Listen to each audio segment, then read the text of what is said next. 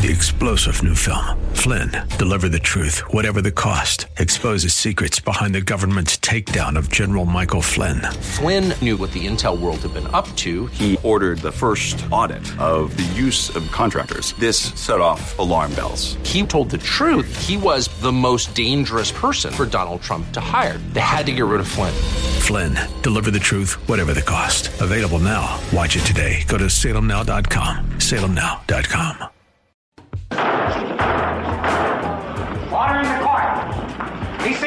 It's time for Talk Law Radio with Todd Marquardt. Todd Marquardt, attorney at law in Texas. If you're a millionaire or a thousandaire, Talk Law Radio is now on the air. Call in with your business law question, your elder law question, veteran aid, Medicaid, build a business to get paid. two one zero, three zero eight, eight eight six seven. Or ask a question online at marquard law firm dot com. That's M A R Q U A R D T, law firm dot com. And now, it's Talk Law Radio with Todd Marquardt. Welcome to Talk Law Radio. I'm Todd Marquardt. On the radio, on podcasts, on Facebook, on YouTube, and on Talk Law Radio dot com. Our mission here is to help you discover your legal issue blind spots by listening to me talk about the law on the radio. The episode today is about what happens to your preserved genetic material or embryos when you die. That's reproductive genetic material. I got the idea of talking about this uh, because of the recent Alabama court case, which held that the frozen embryo could be considered a child under Alabama, Al- under Alabama wrongful death law. So I'd like for you to listen to this episode and all my episodes on Sunday afternoons and Saturday mornings at eleven o'clock in the morning, because there's so many laws and there's so many changes in laws that I want to help you avoid ignorance of the law. You see, God started with one law. He said, don't eat from the fruit of that tree. Then we had the Ten Commandments. And now we have municipal, state, and federal lawmakers that won't stop making new laws, laws that might impact you. So today, like I said, we're talking about preserved genetic reproductive material or embryos, and what happens if you die without a last will. Well, we'll learn that the state decides who gets your genetic material or embryos. And if your embryo results in a live birth after your death, the state decides again whether your posthumous child will inherit from you, unless you have a valid last will. In that case, you can decide what happens. Imagine this real-life example. This was a court case called Astrue versus Capato. This is from two thousand twelve in the United States Supreme Court. Karen and Robert Capato married in nineteen ninety-nine. Robert died of cancer less than three years later, but during that time, with the help of in vitro fertilization, Karen gave birth to twins, eighteen months after her husband died. Karen applied for Social Security survivor's benefits for the twins, and this case is here because Social Security denied her claim for benefits. So here's what happened. She submitted that application. Social Security denied that application. She appealed to an administrative law judge. She appealed to a district court. And it ended up with the United States Supreme Court. So the Michael J. Astrue, A S T R U E, was the commissioner of the Social Security Administration. That's why he's named as a party to the lawsuit, just in his uh, official capacity.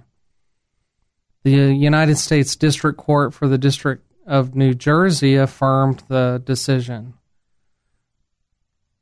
So the I, I said the District Court. Well, the Court of Appeals for the Third Circuit said the undisputed biological children of a deceased wage earner and his widow qualify for survivor's benefits without regard to state law. And so because there was a discrepancy, a conflict between the circuits, that's why the United States Supreme Court takes the case to review the law to help the nation have um, consistency between the circuit courts, the courts of appeals.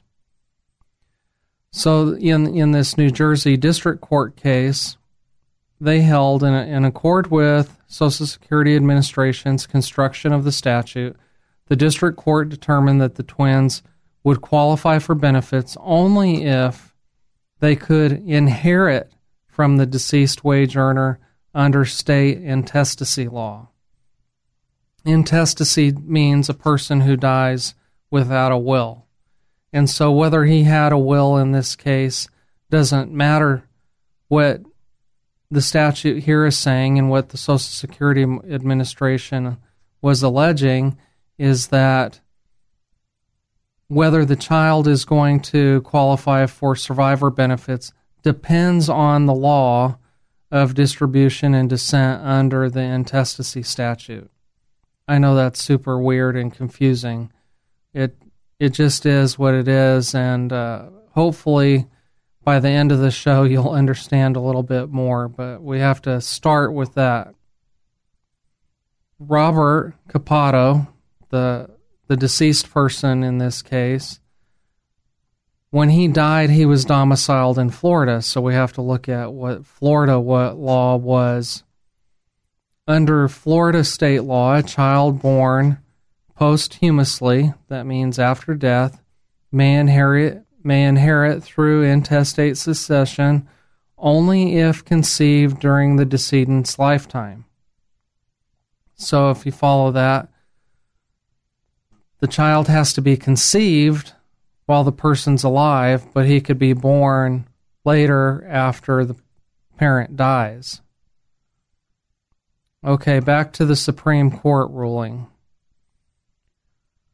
Congress amended the Social Security Act in nineteen thirty-nine to say child's insurance benefits. That's under forty-two U S C Section four oh two, Paragraph D. An applicant qualifies for such benefits if she meets the Act's definition of child, is unmarried, is below specified age limits, eighteen or nineteen, or is under a disability which began prior to age twenty-two, and was dependent on the insured at the time of the insured's death.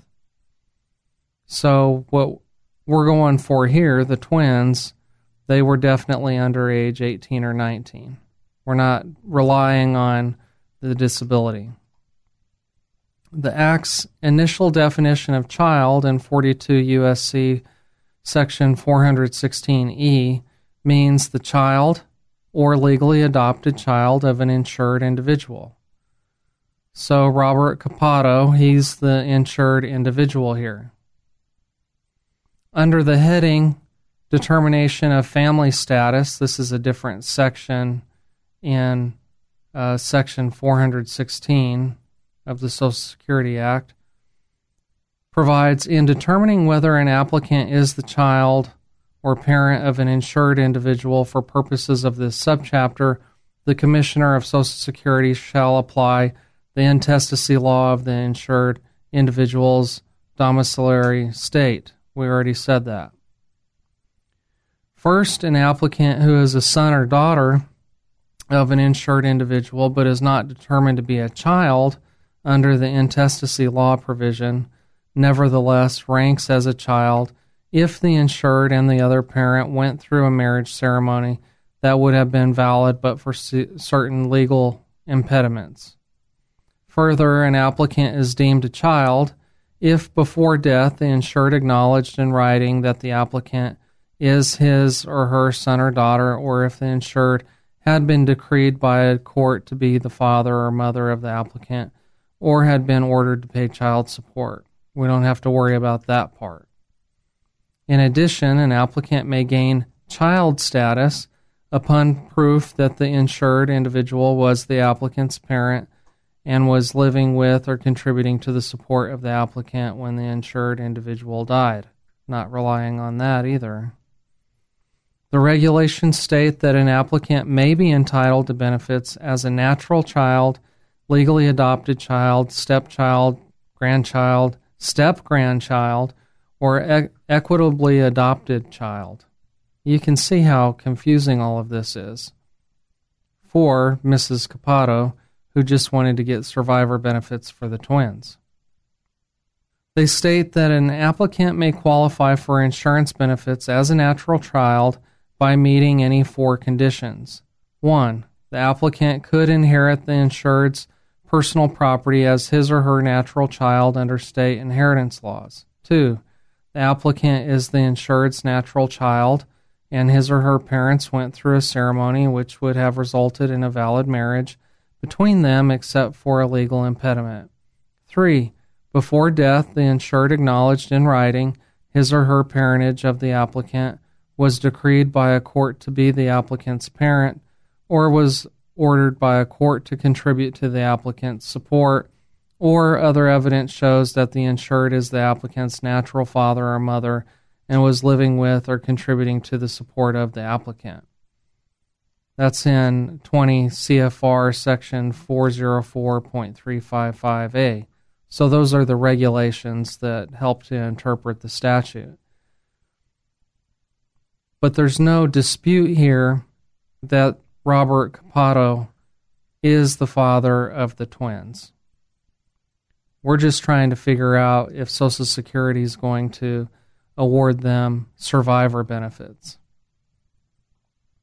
Section four sixteen E one statement, the term child means the child of an individual is a definition of scant utility, this is what the court said, without aid from neighboring provisions.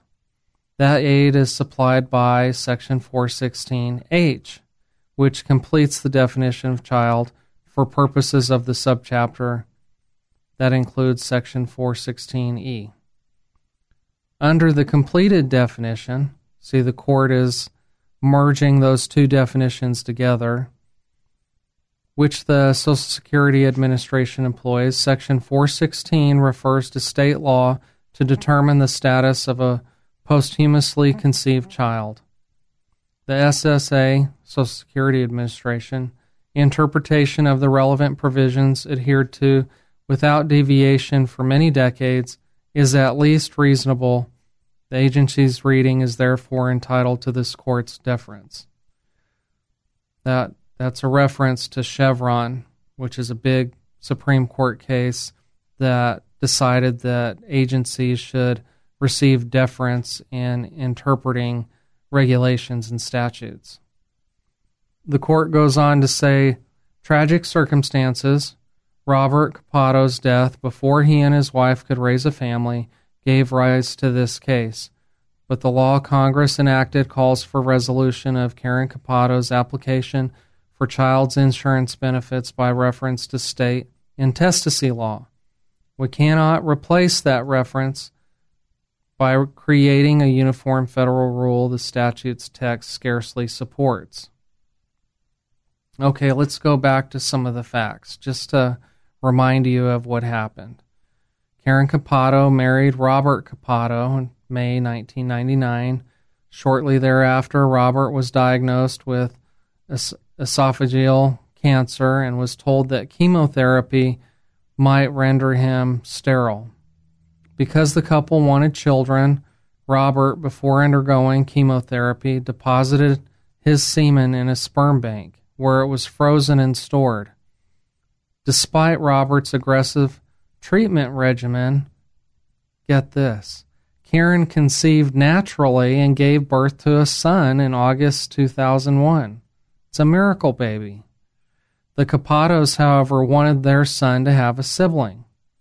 Well, in later two thousand one, after that baby was born, Robert's health deteriorated, and he died in Florida, where he and Karen then resided in March two thousand two.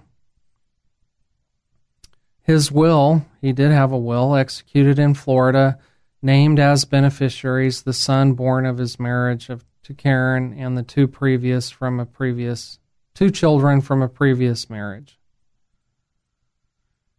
Shortly after Robert's death, Karen began in vitro fertilization using her husband's frozen sperm.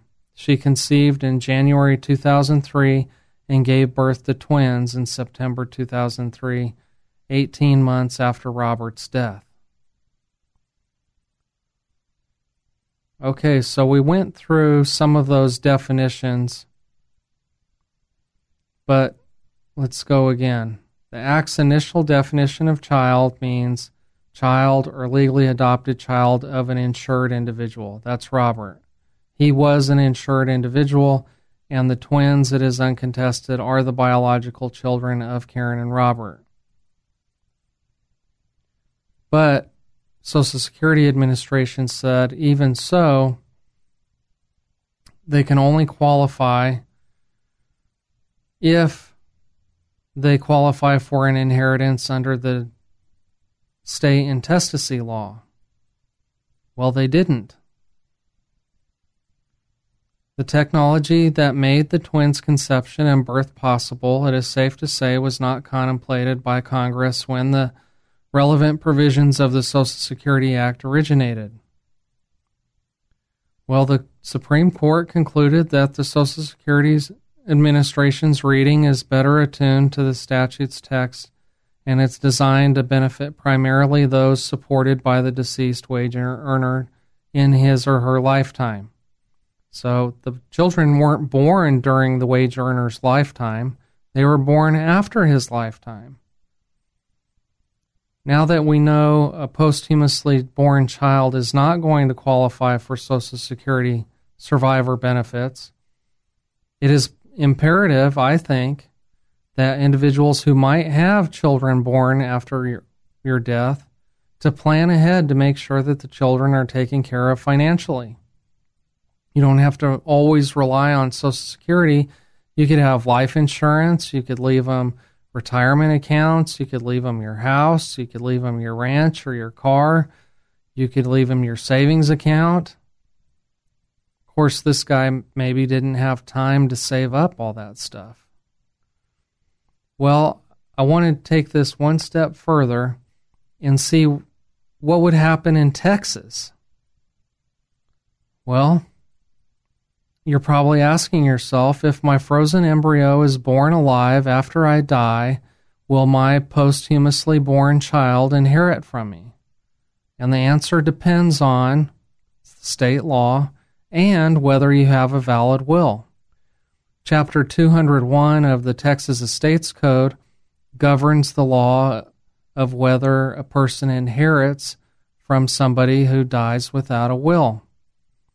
If gametes, if gametic material, also known as sperm and eggs and collectively as reproductive material, or embryos are part of your life, and you die without a valid will, Texas Estates Code Section two oh one point oh five six determines whether certain whether a child born after you will inherit from you.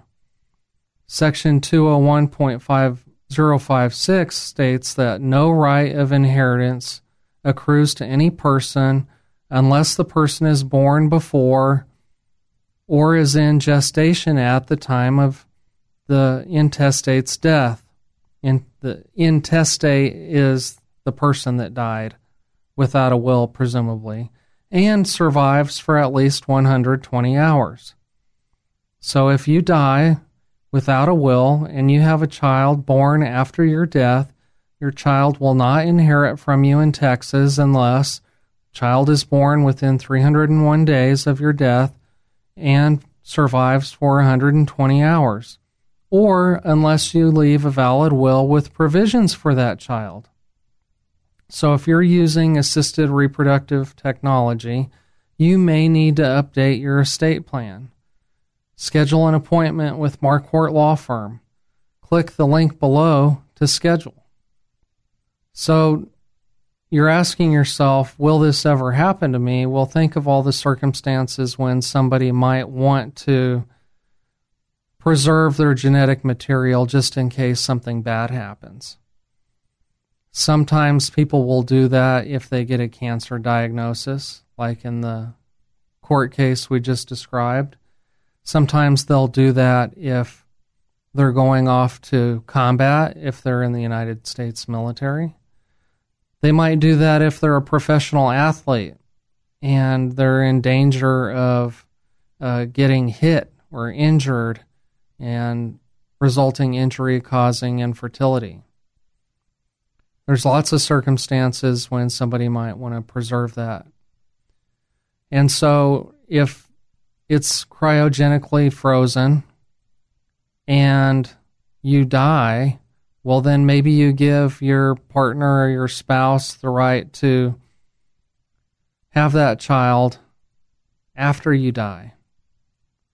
So you might want to update your estate plan to say what type of inheritance you want that person to receive.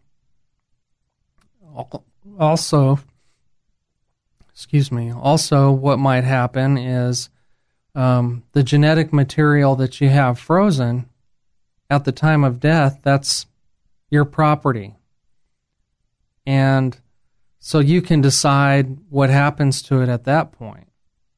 And what I read in my research was that usually you decide what happens to your genetic material upon death at the time that you go to the clinic. So they have you sign some paperwork and some agreements and some contracts, say what happens if I get divorced, what happens if I die. And so if you're just now working on your estate plan, you might want to revisit that contract and see what you wrote down. Or if you did your will years ago and you're just now working on cryogenically preserving your genetic material, you might need to go back and reread your will and decide for yourself again what you would like to happen, because maybe you can change your mind. So there's lots of issues like this that deal with your death and what you own, and I realize that you may not think of this as property. Um, one friend of mine said, well, if uh, conception begins, if life begins at conception, then it's not property. And I, I read that the Catholic Church takes that stance, that they're not really in favor of in vitro fertilization because it tends to consider the embryo to be more of a property than of a gift from God. So there are varying views on this matter, and I'm not here to tell you what to think. I'm just here to tell you what the law is. There's also an issue that comes up if you have a divorce. So there was a court case in Texas, uh, Roman versus Roman, and This uh, husband and wife were married on July fifth, nineteen ninety-seven. After a few years of marriage, the parties began trying to have children. When the traditional avenues of childbirth proved unsuccessful, parties tried artificial insemination. Several attempts at artificial insemination likewise proved unsuccessful. In August two thousand one, the wife had laparoscopic surgery and had three more attempts at artificial insemination, but was still unsuccessful at getting pregnant. The doctor then recommended that the parties try in vitro fertilization. The process of I V F involves the aspiration of ova or oocytes from the follicles of a woman's ovaries and fertilization of these ova in a laboratory procedure using the husband's or donor sperm. The resulting embryos are transferred to the uterus of the potential mother, whereupon a viable pregnancy may occur. Because the I V F procedure frequently produces more embryos than safely may be transferred into the uterus at one time, the extra embryos may be frozen for future use through a process called cryopreservation. That's where this issue came up in Alabama. Well, That's all I'm going to say about the divorce case, but I just wanted to raise the issue. If you're going through a divorce, this is also something that you need to negotiate in the settlement or go through a trial to have the judge decide. And there are statutes, Texas statutes, that, that deal with this. You have to ask your divorce lawyer for more information on that. I'd like to remind you, please go to YouTube and search for Talk Law Radio. Look for the Lady Justice logo in the red, white, and blue colors, and click the subscribe button. I need for my fans and viewers to subscribe because uh, YouTube won't let me stream live until I have one thousand subscribers. Now, I know that there's more than one thousand people listening right now. I just need for you to stop the podcast, go to YouTube, and search for Talk Law Radio and click subscribe. I uh, thank you for listening. I'm Todd Marquardt, and I'll talk to you later.